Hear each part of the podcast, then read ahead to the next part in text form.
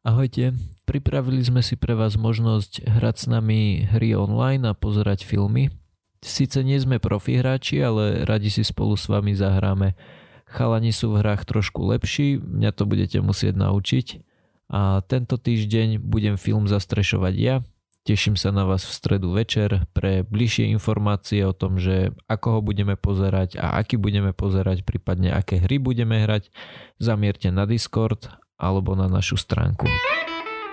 Dobrý deň, vítam vás pri počúvaní pseudokastu číslo 450 pre 3. maj 2020. V jednotlnovom štúdiu vítam Osirisa alebo Miroslava Gabika.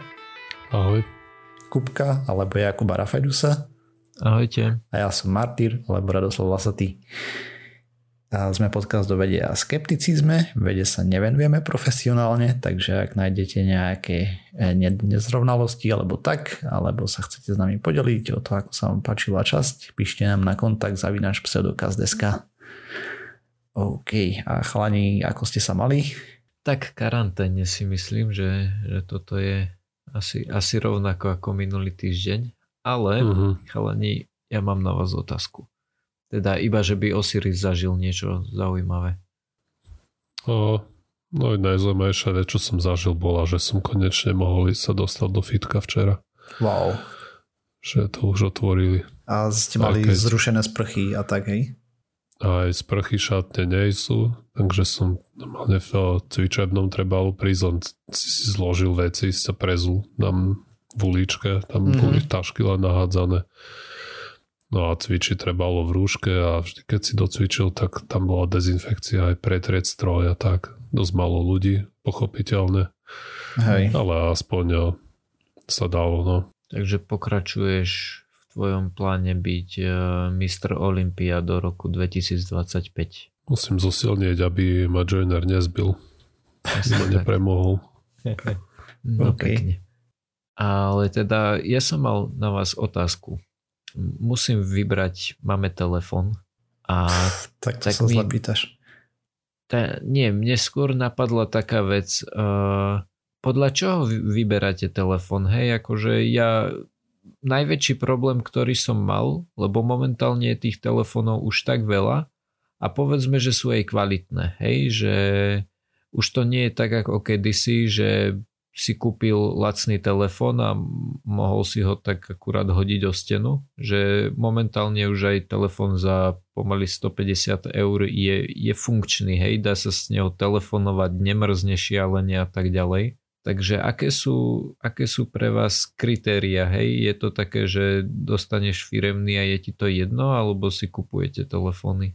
Ja som dlho frčal na firemných, ale v tomto podniku nám dávajú nejaký iPhone, tak ten som odložil do poličky a musel som si kúpiť svoj. Aha, preto sa bojí, že ťa Joiner zbije, hej? Aha, aj. Ale v zásade ja nie som dobrý na radenie v tomto. Ja som mal skoro celý čas Samsung, takže aj teraz som si proste kúpil Samsung a model som si vyberal podľa toho, že som si dal, koľko do toho chcem vraziť a kúpil som ten, ktorý sa tam ešte do toho vošiel. Mm-hmm. Lebo ako ono to je jedno, viac menej. Hej. Na ako moje hovorí, že ako podľa toho, na čo to chceš používať, hej. Keď tam chceš iba z toho telefonovať a prečítať si sem to správy, tak to je fakt jedno. Si vyber možno podľa výdrže baterky. A podľa toho, či chceš podporovať činu veľmi, alebo iba trochu. A na komu chceš, aby chceš dávať data, či radšej Google, alebo do Číny. Hej. A potom, či chceš mať veľa bloatwareu na telefóne, alebo nie. To môže byť jedno v zásade. Asi, hej, ale napríklad ja som mal kritérium, aby tam bolo toho čo najmenej, hej, a tým pádom prichádzal do úvahy buď Stock Android, alebo Android One. A Android One mali také divné telefóny iba a tak, takže som skončil pri tom, pričom som skončil s telefónom. Čo máš oný? Ten Google Pixel? Ja som kúpil nakoniec to. Ani zďaleka to nie je najlepší telefon pomer cena výkon, hej, ale bolo to, dajme tomu, že akceptovateľné to triačko. Vraj to pekne fotí. To je parada, fotí minimálne. Aha, OK. Ja chcem od telefónu, že by mi prehral podcast, keď na ňo zvreštím, hej, že by tomu rozumel, že má teraz hrať podcast a teraz má držať hubu. A Apple bol v tom úplne nemožný. A Google je v tom tiež nemožný, ale neúplne. No a keď nefotíš, tak keď ideš na dovolenku, s čím fotíš? Však nejdeš na dovolenku už teraz. Však... Ale o tom si nevedel, keď si kupoval telefon. Či vedel si? Martyr vedel. Že ty máš nejaké tajné konexie na Big Pharma, Illuminatov a tak. Jasne. Alebo proste som neplánoval dovolenku na nejaký ten rok teraz. No jo. Lebo... Teba čo robíš z dovolenku, keď nikde nechodíš? On sedíš doma furt? Sedel doma. Zberieš si dovolenku a... Aha, okay. Máš čas sa venovať svojim projektom, dajme tomu. Ale hej, je to tráva. Ako išiel by som na dovolenku, len by mi tak musel zaplatiť, takže nič. Môžeš ísť teraz cestovať po slovenských hradoch a zámkoch. No ďakujem veľmi pekne, neprosím. No, tak si skončil. Môžeš ísť ešte, čo to tam vy máte? Maru? Nie, to je Liptovská. Domáša, je tu nedaleko Širava, takéto veci, hej, takže. Tak. Ale hej. Však tam má jazero hneď pri Košiciach, jak sa volá. Jazero. My som to ďalej tam v lese. Bukovec. Aj to. Ale poďme sa pozrieť na nejaké skeptické témy. Zbytočne tu budeme rozberať moje dovolenkové neplány. Dobre. Tak ja by som sa rád zmienil o prvej obeti meteoritu. Poprvé, martyr. Hovorím to správne, je to meteorit, keď to spadne na Zem? Hej. Dobre, a je to meteorit s T-čkom na konci. Ja sa pýtam, ja neviem, preto sa pýtam. Povedal som si... Aha, dobre, ja som si povedal, že nemusím googliť, spýtam sa túto znalého vo veciach vesmírnych. No viem, že asteroid je ten, ktorý len lieta vo vesmíre a rozdiel medzi meteorom a ritom je taký, že jeden dopadne na Zem a druhý nedopadne na Zem. Hej, takže meteor je to, čo z toho vznikne hviezda. Hej. No, padajúca hviezda. Hej, a potom tak. Meteorite z anglického je to, áno. Čo aj prežije dopad na Zem. Jop, áno. 22. augusta 1888 sa stalo niečo, o čom sme doteraz nevedeli, nemali sme o tom tušenia. Podľa novoobjavených dokumentov meteorit zabil človeka. Za ten čas, odkedy máme záznamy, odkedy sledujeme, že ako nám to tu padá na Zem, sme niečo také nezachytili. Toto by mala byť prvá zaznamenaná obeť v písanej ľudskej histórii. Fúha. Kedy takto kameň, čo padá z vesmíru alebo letí, tak zabil človeka. Čo je, keď si to tak vezmeš, tak je to... No je to smola. Predstav si, že kde si úplne v prdeli miliardy kilometrov preč je proste nejaký kameň, ktorý má tvoje meno napísané. Hej, že... Ja hlavne, že ešte si sa nenarodil, vieš, on už letí. Áno, presne. Však to je reťaz všetkých životných rozhodnutí, čo zrobíš, ťa vedú presne na to jedno miesto, kde spadne. Áno. Akéže masaker, no. Čo sa týka pravdepodobnosti, tak túto tému som našiel na Reddite a tam sa nejaký užívateľ odhodlal k tomu, že zráta pravdepodobnosti. Takže rátal s tým, že Zem má nejakú suchú plochu, že každý rok približne 150 meteoritov zasiahne tú súš a na to, aby si mohol byť zabitý, potrebuješ direct hit, že neráta sa, keď to trafí strom a ten strom na teba spadne, No a že človek má nejakú plochu, hej, tak na základe toho vypočítal, že tá šanca je približne 3,29 na minus 12, čo je asi 1 k triliónu, predpokladám. Proste máš výrazne väčšiu šancu, že ťa zabije blesk. Tak, to je pravda. Alebo že vyhráš v športke, alebo tak. Mhm. Mimochodom, toto... Lebo ešte aj väčšina z tých šutríkov, ktoré padajú do zeme, tak je taká malička, že aj keď spadne dole, hej, tak ti to nič nespraví. No, asi áno. Týchto 150 nie som si istý, že či sa tam rátajú také, ktoré, že sme zaznamenali, hej, že na to, aby sme ich zaznamenali, asi musia byť väčšie. Neviem. Tak on asi rátal 150 tie, ktoré sa zmenia na ten meteorite, čo dopadne až dole. Tie, ktoré dopadnú až na zem, áno. Hej, lebo tých 150 spadne len za jednu noc. Takto tých 150, to keď sú napríklad Perseidie a tak ďalej, tie meteorické roje, to mal za minútu. Ich je vidno veľmi veľa, áno, len niekde som čítal, že to fakt bývajú akože niečo na úrovni štrku, hej, stačí, že je to také zrniečko a ono to skrátka zažiari a je to potom vidieť. Hej, no. No, každopádne táto šanca to bolo, že za rok, hej, v prípade, že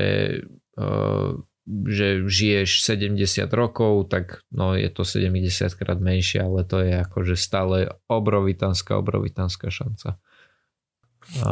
Na ešte to, ťa netrafí. Teda, strašne malá šanca, áno, na to, aby ťa trafil. Hej. Každopádne, už sme zaznamenali jednu takúto tesnotku, kedy meteorit zasiahol jednu nešťastníčku, volala sa Anna Hodgesová a tá v roku 1954 driemala na gauči a tento vesmírny návštevník jej preletel cez strechu a trafil ju do boku. Čo musí byť tiež veľmi zaujímavé prebudenie. Hey no. Ale teda táto rozchodila. A hlavne si predstav, že prídeš do nemocnice a pýtajú sa ťa, že čo si robil. Čo ja viem. Zrazu ležím a zrazu ma to trafilo. Hey, urobilo to džuru do strechy. Tak. Teda dieru. Nech. A napríklad v roku 2016 prišlo hlásenie z Indie, že nejaké mimozemské teleso zabilo vodiča autobusu a zranilo ďalších 3 ľudí. S tým, že nie som si istý, že či ten vodič autobusu, nie som si istý, či práve vykonával činnosť vodiča autobusu, alebo to bol len človek, ktorého niečo zabilo a okrem iného bol aj vodič autobusu. Každopádne podľa fotky to vytvoril asi metrový kráter, v ktorého strede sa údajne nachádzal namodralý kameň. NASA sa k tomu potom aj vyjadrila, lebo indické médiá obviňovali samozrejme Ameriku a tak ďalej, že to mohol byť napríklad nejaký vesmírny odpad, aj nejaká družica. NASA potom vydala vyhlásenie, že podľa fotiek, ktoré preskúmali, nejde o nič vesmírne.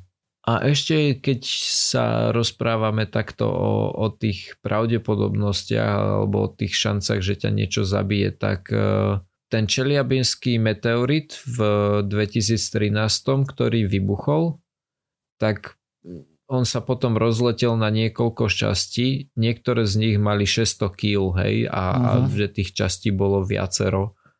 A ani ten nikoho nezabil. Lebo letel mimo mesta, hej, našťastie. Akože hej, to je pravda, áno.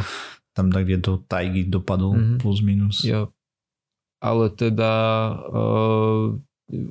bolo po tom výbuchu bolo relatívne veľa zranených, ale to boli také tie druhotné zranenia, keď napríklad tá tlaková vlna rozbila niekomu okno a porezal sa a tak ďalej. Tak hej, lebo najprv vidíš záblesk, tak sa ideš pozrieť z okna. Áno, samozrejme. Síňa svetlo lieta rýchlejšie. Ináč mimochodom aj na, keď som pozeral mapu padnutých meteoritov, tak som zistil, že aj na Slovensko padol jeden a vyzerá, že to bolo niekde tak akože juhovýchod Slovenska, niekde smer Košice možno v roku 2010 28. februára 2010, ak vidím správny dátum. Nepamätáš si náhodou, Martyr, že by ti niečo ťuklo do okna, alebo tak? Nie, nič. To malo, vtedy. Malo to energiu 0,44 kilotony, ten výbuch. To je dosť. To je kilotona TNT, predpokladám. Áno. Hej, je to možné, že keď máš sluchatka a nahrávaš, tak si nič nevšimáš. Je to zabavné s tými kamienkami, čo tu lietajú. Aj teraz bol prelet okolo nás, aj keď okolo nás vo veľmi veľkej a bezpečnej vzdialenosti. NASA k tomu mala príhovor, kde ľuďom vysvetľovala, že sa nie ničoho bať, lebo niektoré médiá z toho robili z komára somára. A tak.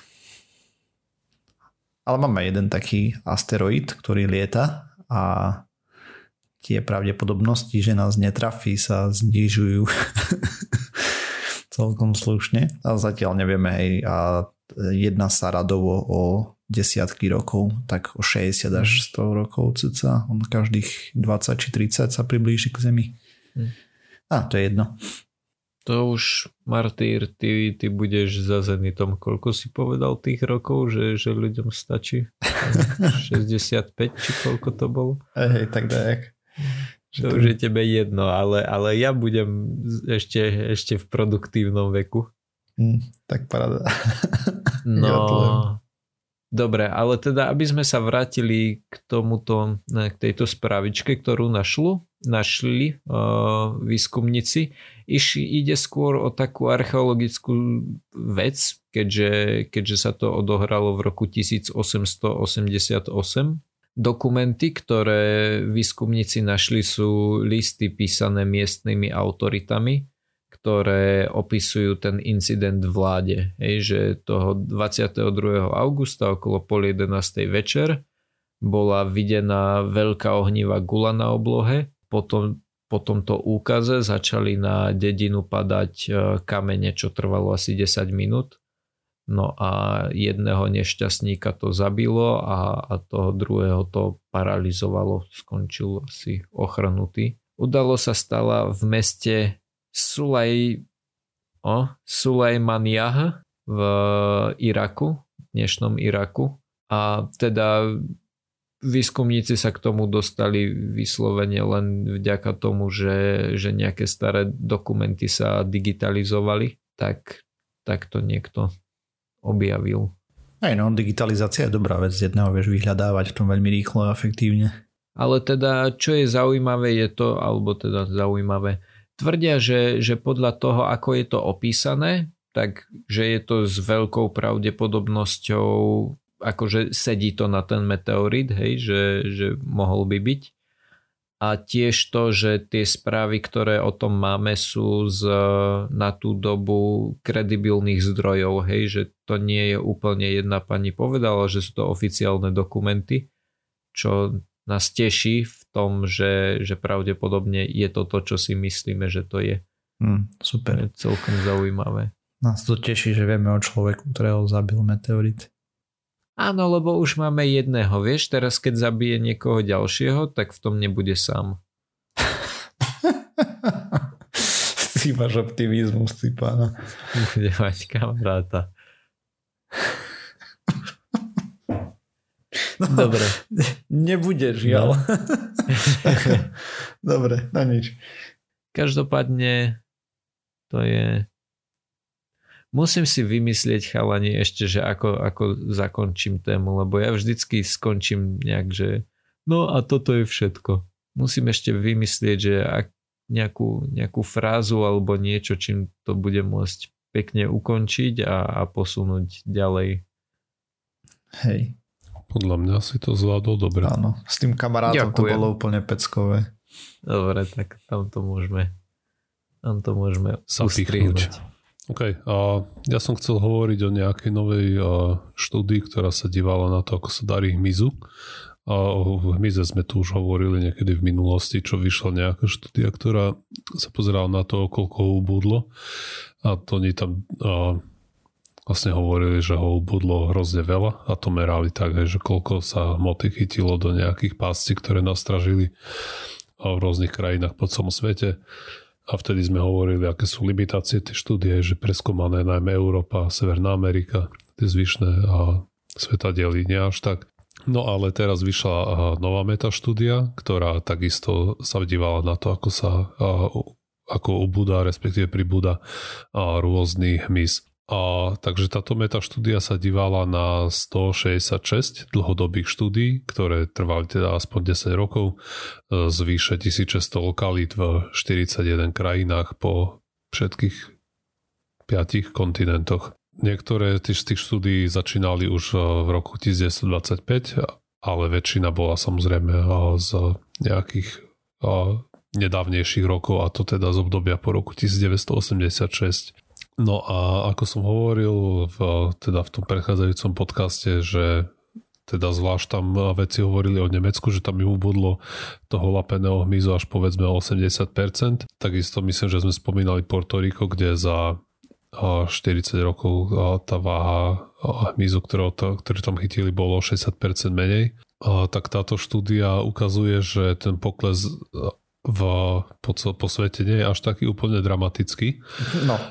Čo zase určite tam pokles je, hej, to nebudeme hovoriť, že nie. Ale tie čísla, ktoré hovorili predtým, možno, že bude treba trochu korigovať. Mm-hmm.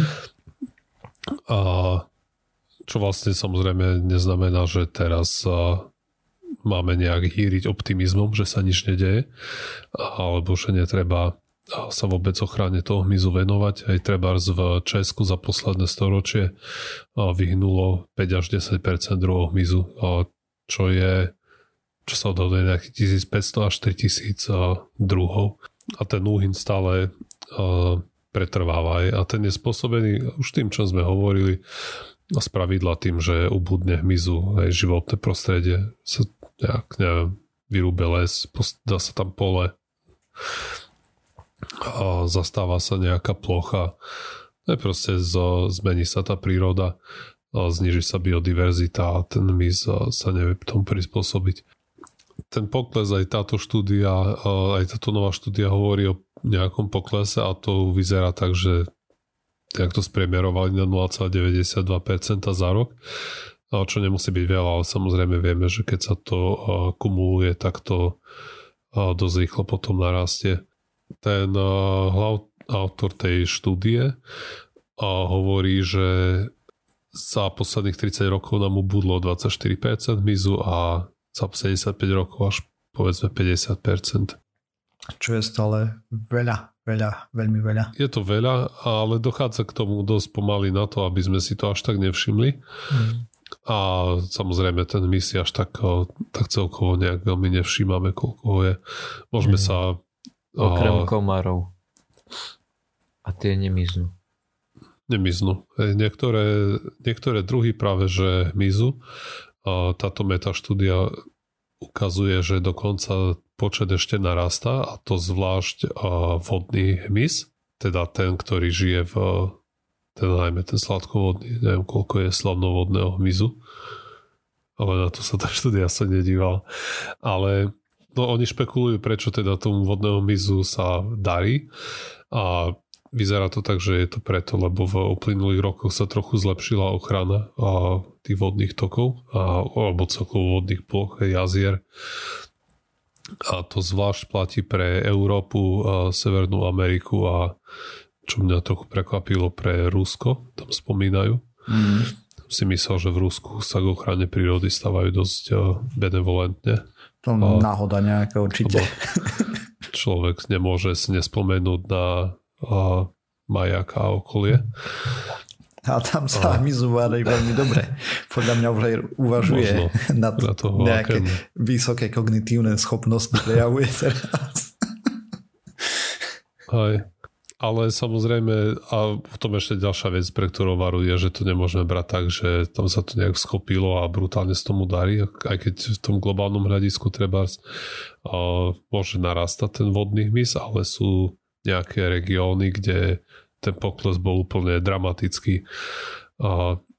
Tie lokálne.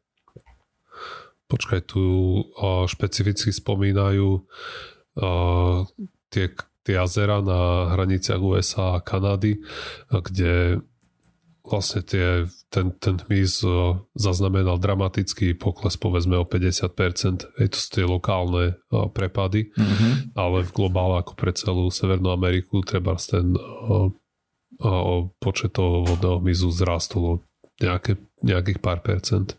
A opäť aj tu platí to, že proste to sú všetko tie zásahy do prírody a obúdanie alebo oberanie hmyzu o ten prirodzený biotop. No. Tak, darí sa im. Tak snáď čím viacej tých štúdií bude, alebo sa to bude pozornejšie preskúmavať, tak možno sa budú dať nejaké adresnejšie opatrenia, ktoré tomu hmyzu pomôžu, zvlášť tomu, ktorý by sme si želali, aby tu s nami bol, ktorý treba zoperuje poľnohospodárske produkty, alebo sa podiela na treba s tom posúvaní živiny hore-dole smerom tej potravinovej skrz tú potravinovú pyramídu a nemnožil, lebo jedna vec je, že ubudne hmyz, akože a niekde samozrejme sa tam vytvorí diera v tom ekosystéme, ktorú niečo iné rado zaplní, ale väčšinou tie veci, ktoré radi zaplňajú tieto diery, tak to nie sú zrovna veci, s ktorými by sme sa radovali. Napríklad, čo sa týka oceánov, tak ryby zmiznú, vznikne tam nejaký vákuum. Toto vákuum s radosťou naplňa nejaké sepie a medúzy a tie kraviny, s ktorými my moc toho nenarobíme a nie sú veľmi prospešné pre celkovo ten biotop. Na Zemi to môžu byť, krýsy, trepárce, tie šváby zaplňajú diery, šváby, čo sa týka toho hmyzu. Ale pečený švábik a to podľa toho aký. Neviem ešte aký švábik pre ľudí, čo čítali Kluhanka a Stroncium. Ja som to čítal, si nepamätám. Akože je to pekné, ale švábti jablón neopelí veľmi. Asi nie. Mravce, kebyže to naučíme. Operovať? No. Mravce sú všade. Myslím, že oni tiež nie sú veľmi dobrí polinátor. No tak minimálne roznášajú vožky. Teda opaľovač. No.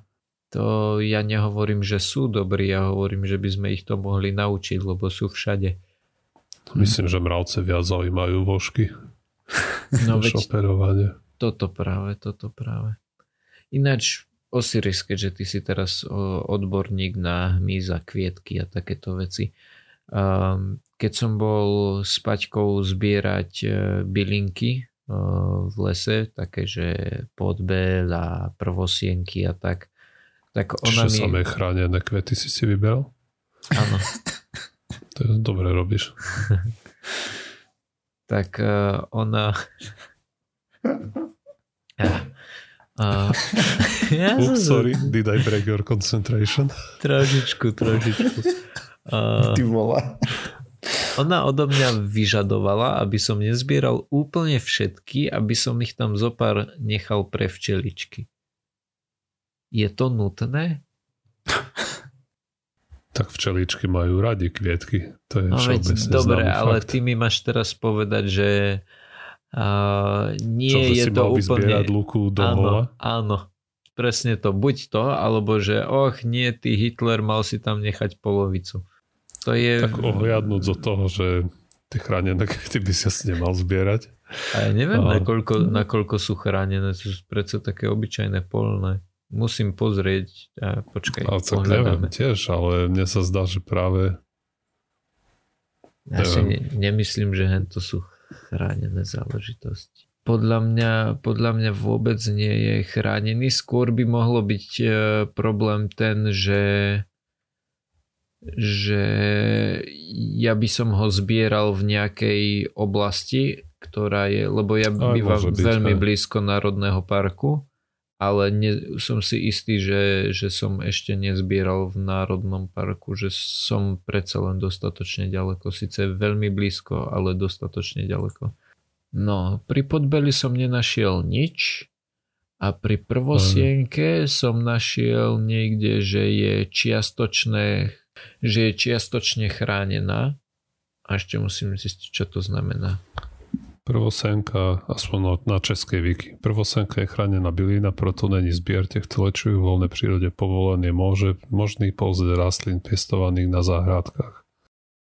No, ja som teraz našiel na stránke zdravieaštyl.sk, že je čiastočne chránená, čo znamená, že sa môže zbierať iba vňať s kvetom a u všetkých druhov je chránený koreňový systém. OK. Čo sa mi páči. To sa mi páči viac ako to, čo si našiel ty, takže sa budeme tvariť, že to, čo som našiel, je aj pravda. To je úplne super a Kupko si za domácu lohu naštuduje do ďalšej časti, že čo nemá zbierať v lese. Však ono to v lese ani nerastie. To je jedno ani na lúke. Dobre, môžem sa na to pozrieť, prečo nie? Hej, jednak sa to zíde možno aj poslucháčom niektorým, ktorí majú podobné pohnútky, že zbierať veci z divej prírody domov. V úvodzovkách divej, lebo na Slovensku je už veľa divej, nie. Nechajte to tam zvieratkám, vám to netreba. Neviem, prečo som si myslel, že aj Podbel je chránený. Neviem, Podbel není, určite. Toto je burina, čo rastie všade. No pozor, tak Podbel nie až tak. Podbel chvíľu rastia, potom koniec. Púpava je ten bordel, čo likviduje motíkov furt na zahrádke. Púpava, áno, to máš pravdu, ale Podbel, Paťka je z Prievidze a keď som išiel cestou Žilina Prievidza, tak keď som bol na lúke a hľadal som ho, tak nikde žiaden, občas desí hlavička kvietok sem. Keď som išiel po ceste Žilina Prievidza, tak popri ceste v tých rigoloch, čo tam sú, všade, odtiaľ potiaľ, furt, samé, to sa proste zažltilo a nebola to púpava, bol to Podbel, bolo celé žlté, všade Podbel. Mm. OK. No a k tým kvietkom, čo ja viem, pozri, myslím, že keď tam ste dvaja, tak či vyzbieráš všetko na 3 metroch štvorcových alebo si to rozprestrieš na 10, tak to asi je včelíčkam jedno. Asi keby si to vyzbieral do čista na celej lúke, tak by mohlo ich to trochu rozhodiť. He? Ja som jej hovoril, že kľudne zbieraj všetko, lebo vieš, ty si tam len v jednom okamihu a teraz niečo je rozkvitnuté, niečo nie je rozkvitnuté a povedzme, že za 3 dní to, čo ešte nebolo, už bude rozkvitnuté. Ale hlavne mi to príde, že povedzme napríklad tie púpavy, tých púpav je tam o 80% viac ako akýchkoľvek iných kvetov a podľa mňa je to včielkam úplne proste v dupie, že či teraz zbierajú prvosienky alebo púpavy.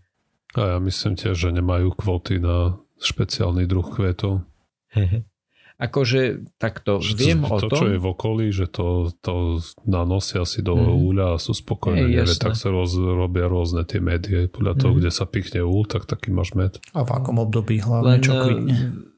Viem o tom, že sú nejaké rastliny, ktoré sú závislé na nejakých konkrétnych opeľovačoch.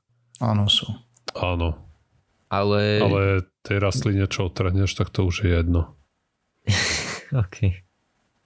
To je pravda. Len tak som myslel, že aj tým pádom tí opeľovači sú závislí od tých rastlín. Áno, aj to sa deje. Neviem.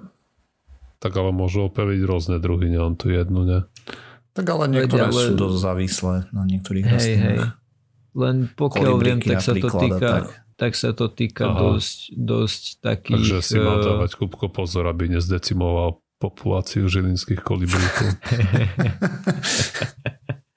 Také niečo. Viem, že napríklad niečo, a teraz si nespomeniem, čo to bolo za rastlinu, že to bolo nejaká v noci kvitnúca, alebo jak to povedať, že skrátka nejaká populácia nočných, teraz či to boli netopiere, alebo komare, alebo kolibrikové mole. Hej, niečo také, skrátka, že tam bola veľmi, veľmi taký blízky vzťah toho, že ja kvitne v noci, aby si ty, čo lietaš v noci, ma mohol opeliť. Ale naozaj si nemyslím, že aby sme sa tak vrátili k môjmu problému, že prvosienky sa to týka. Hej. Ja myslím, že dvaja ľudia, keď tam nejdú s kombajnom, tak... Asi tam nemáš veľmi možnosti urobiť nejaký... Otázka je, že koľko ľudí tam príde, vieš, za áno, tých pár dní. To je pravda. No ale dobre, tak prídu na tú istú lúku, ale otázka, vieš, keď sú rozhodnutí, že tam nazbierajú jednu vrece prvosienok, tak jediné, čo teraz riešime je, či je to rozdiel, ešte to nazbierajú na polúky, alebo si to rozložia na celú. Počkaj, nie, ja som práve zistil, že môj spôsob je lepší. Čakaj, pozri sa. Ja keď prídem a dvaja ľudia vykosíme celú luku, tak už tam nič neostane, hej? A keď tam príde niekto iný, pozrie sa a povie si, tu nič nie je, tam už nepôjdem, tak to aspoň nepodupu. Zatiaľ, čo kebyže tam polovicu nechám, tak ten niekto príde a povie si, že síce ich je tu málo, ale idem z toho mala vyzbierať polovicu a ešte by to podúpali, lebo máš ďalších dvoch ľudí. Čiže môj systém vykosiť všetko je očividne lepší. Gratulujem. Praktická rada z pseudokastu už dlho nebola.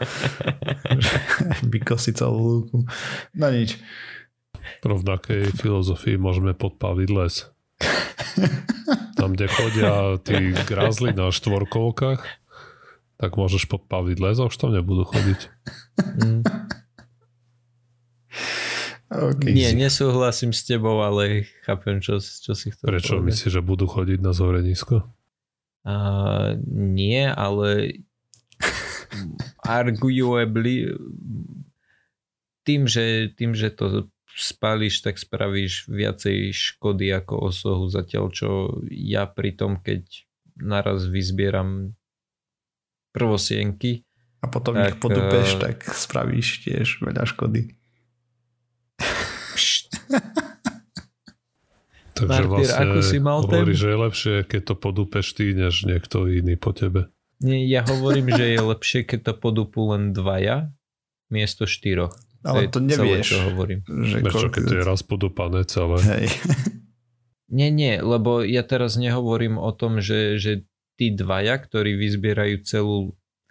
Keď máš dvoch ľudí, ktorí vyzbiera celú lúku, alebo dvoch ľudí, ktorí vyzbiera pol lúky, malokedy to býva tak, že ty vyzbieraš všetko na polovici a druhú polovicu necháš tak. Preca robíš to tak, že vyzbieraš jednu, druhú necháš tak. Vyzbieraš ďalšiu necháš tak. Čiže ty reálne prejdeš a podúpeš celú lúku, len tam necháš polovicu tých kvetov rozkvitnutých. OK, ale dúpeš po každej polke o polovicu menej času. Čiže počet proste dupnutí podľa mňa bude rovnaký, lebo ku každej prvosienke musíš pridúpať. No ale podľa mňa veď predsa keď už dúpeš, tak dúpeš a skrátka tú vzdialenosť z jednej strany na druhú musíš spraviť, hej, že tie kroky tam budú. Ako dobre, možno ich bude trošku menej, ale myslím si, že keď to spravíš na jeden záťah ako jedna skupina, tak to podúpeš menej, ako keby to robili dve skupiny. To dá predsa rozum. OK. Môže byť. Že keď prídu dvaja ľudia a podúpu to, tak to vždycky podúpu menej ako štyria ľudia. A čo idete robiť s toľkými porosienkami? Dobre, stačilo tohto asi. A poďme sa pozrieť na to, ako sa darí ľuďom pri bolestiach krku alebo chrbtice. A teda... To z toho, že sa toľko ohýbajú po prvosienky. Presne. Takže bolesti krku a chrbtice sú... jedným z najčastejších problémov, prečo ľudia nechodia do práce napríklad aj. Hlavne u kancelárskych kríz, ale týka sa to aj iných povolaní. A zároveň dosť znepríjemňujú život a pohodlie ľudí. A štandardný taký, tak sa hovorí, nie, že za to môže zlý postoj alebo set. No a vyšli nejaké veľké metaanalýzy v roku 2016, v roku 2018 ďalšia a nejaké študíky, ktoré ukazujú, že celé to seď rovno a neviem čo sa síce veľmi často hovorí, ale má pomerne slabú oporu v nejakých dôkazoch. Takže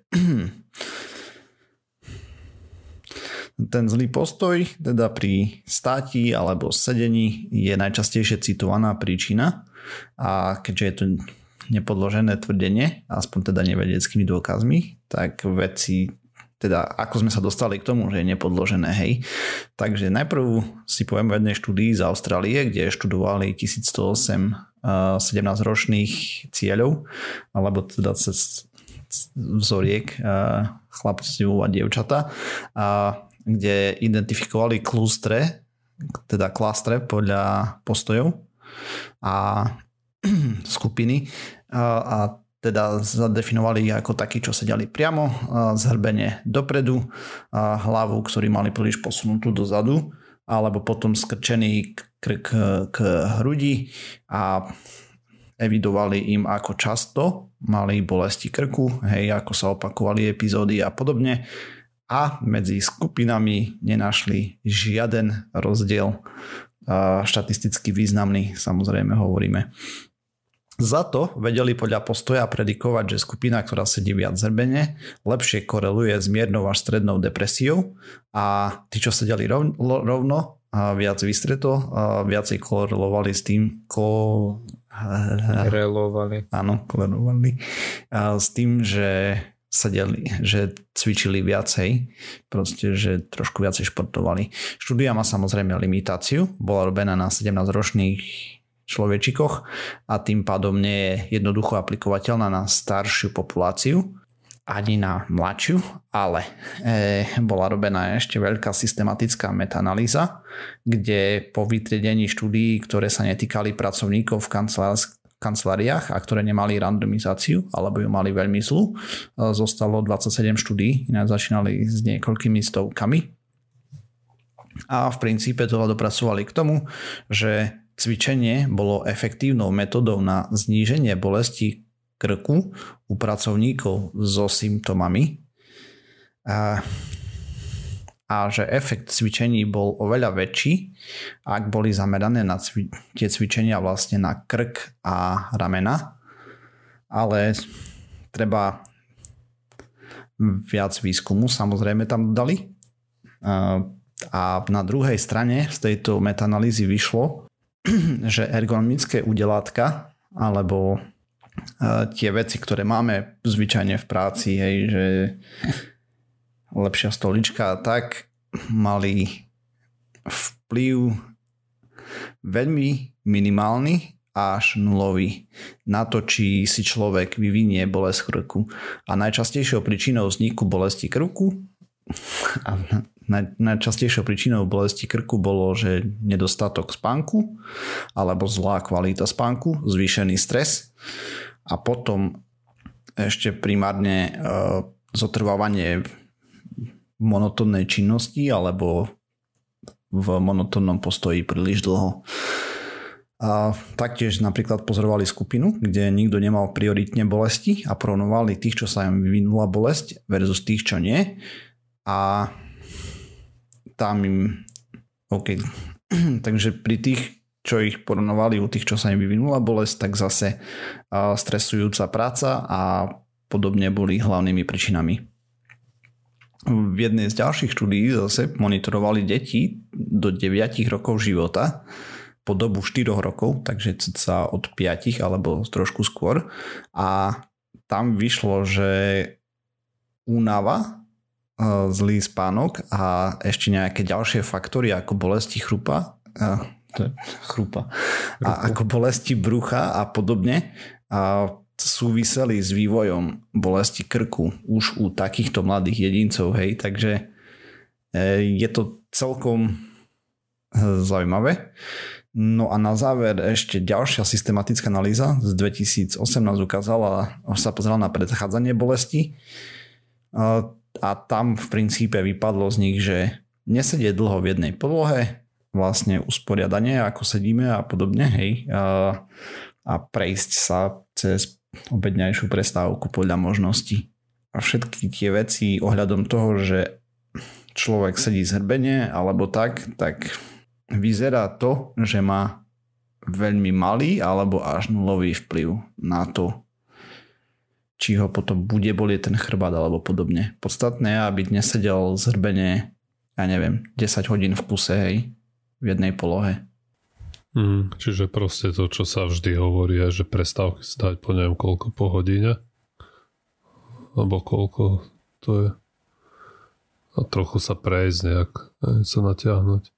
No, ono to je také, podľa mňa to ide tak nejak ruka v ruke, vie, že keď ti niekto povie, že nesed zhrbene, tak ono to tak nejak ide ruka v ruke s tým, že keď budeš sedieť zhrbene, tak budeš sedieť dlho.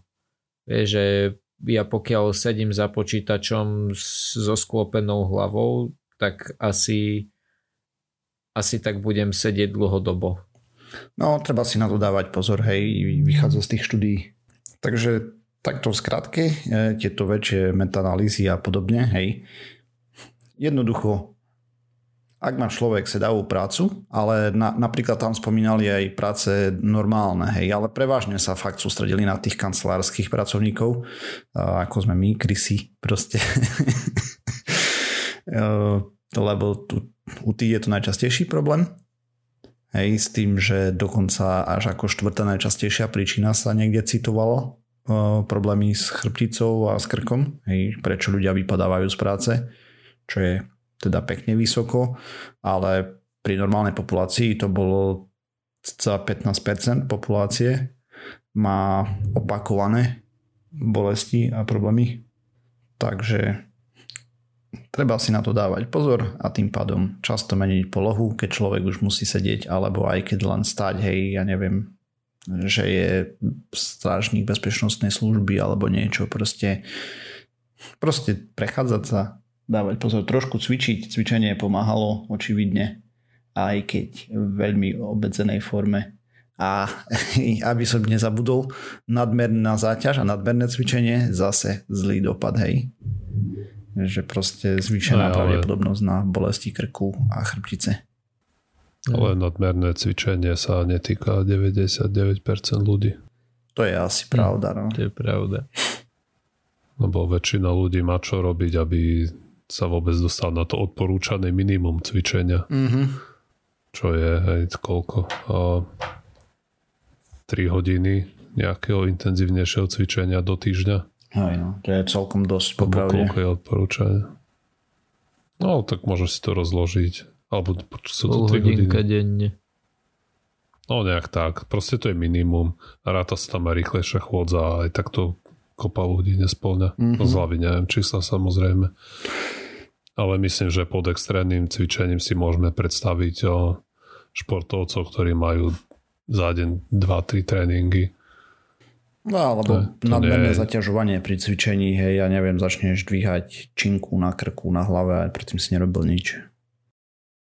No, hej, ale to by som skôr asi dal do tých takých úrazovejších.